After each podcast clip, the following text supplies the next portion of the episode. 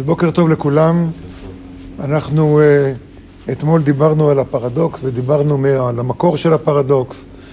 אמרנו שהמקור של הפרדוקס הוא באינסוף עצמו, שהאינסוף כולל בתוכו את הבורא ואת הנברא, את האור ואת הכלי כאחד, בלי הבדל ביניהם, למרות שיש הבדל. אין הבדל. לא דבר שאנחנו מבינים כל כך את המציאות הזאת, השכל שלנו לא יכול לתפוס את זה. אבל בעולם שלנו ישנן תופעות כאלה גם כן, כי אם היה באינסוף, אז גם בעולם שלנו צריך להיות. כל מה שיש פה נובע משם. אז אה, בלי עין הרע, כמה תלמידים, אה, אפילו מחוץ לארץ, הזכירו לי דוגמאות נוספות שלא באו לדעתי, אבל אני רוצה לתת את הדוגמאות האלה, להבין את העניין של הוא שמו אחד, ומה שיצא מזה. אז אחד הדברים וזה מאוד אקטואלי בשבילנו לקראת פורים. הזכירה לי תלמידה באמת את העניין הזה, שבפורים, אנחנו יודעים, בפורים אנחנו מגיעים לדרגה הכי גבוהה, או הכי גבוה שרק אפשר. אנחנו נוגעים בספירת אה, כתר, בספירת היסוד אה, של אבא, שזה כבר מציאות שהכל מעורבב שם. ולכן בפורים זה המקום היחידי שאומרים שצריך לשתות עד שלא יודע להבדיל בין ארור המן וברוך מרדכי.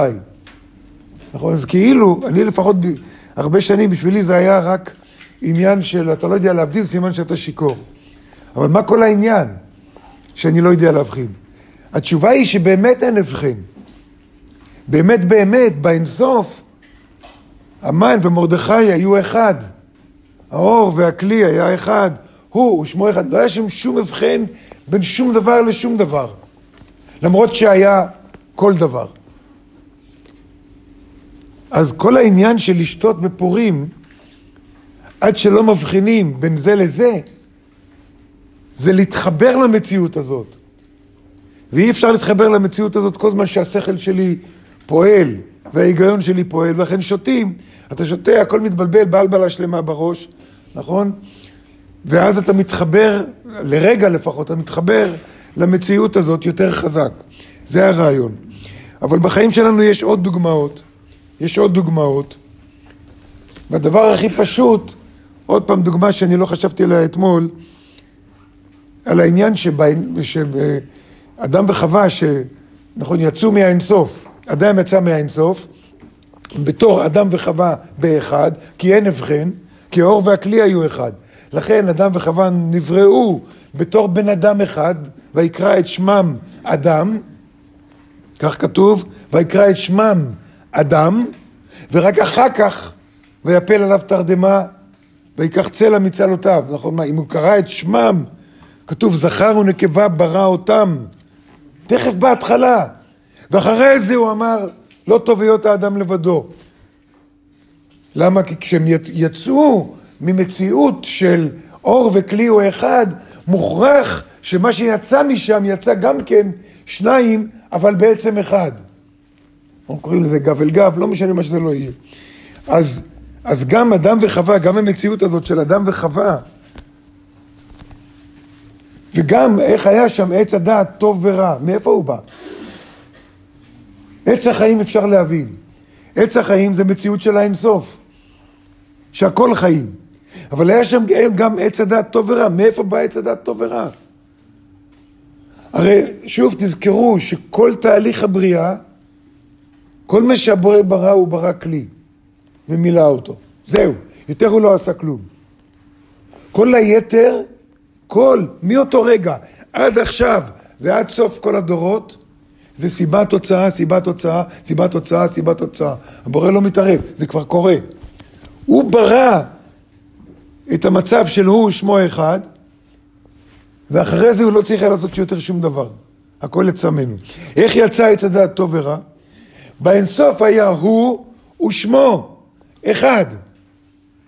זה גם היה צריך לצאת לפועל.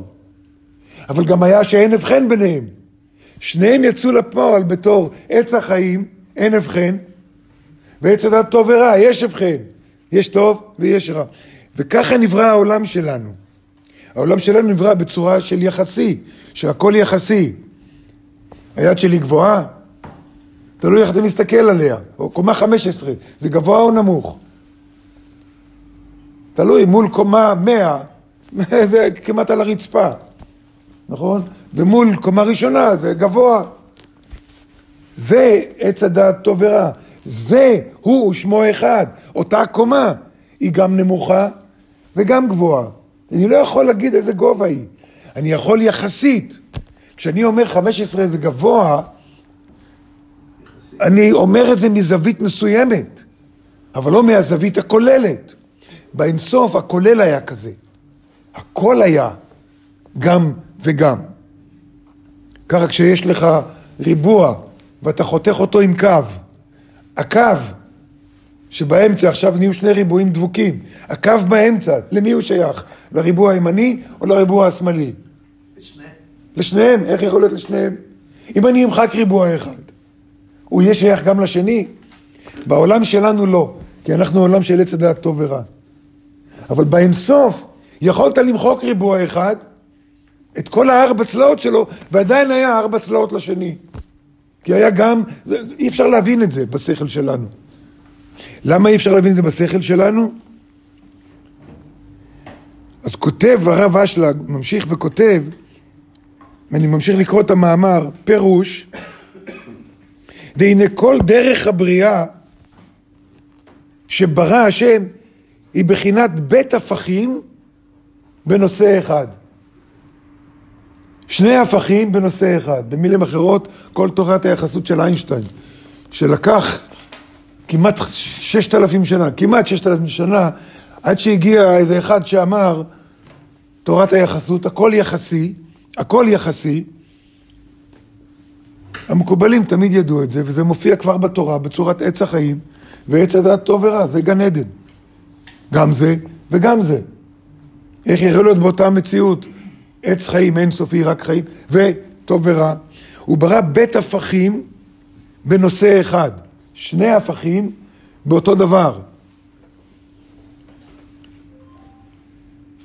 אז, אז למה העולם שלנו, למה העולם שלנו, אמנם יש בו יחסיות מסוימת, אבל בכל אופן הוא מתפקד רק בצורה אחת. מאיפה זה בא? על זה נדבר מחר.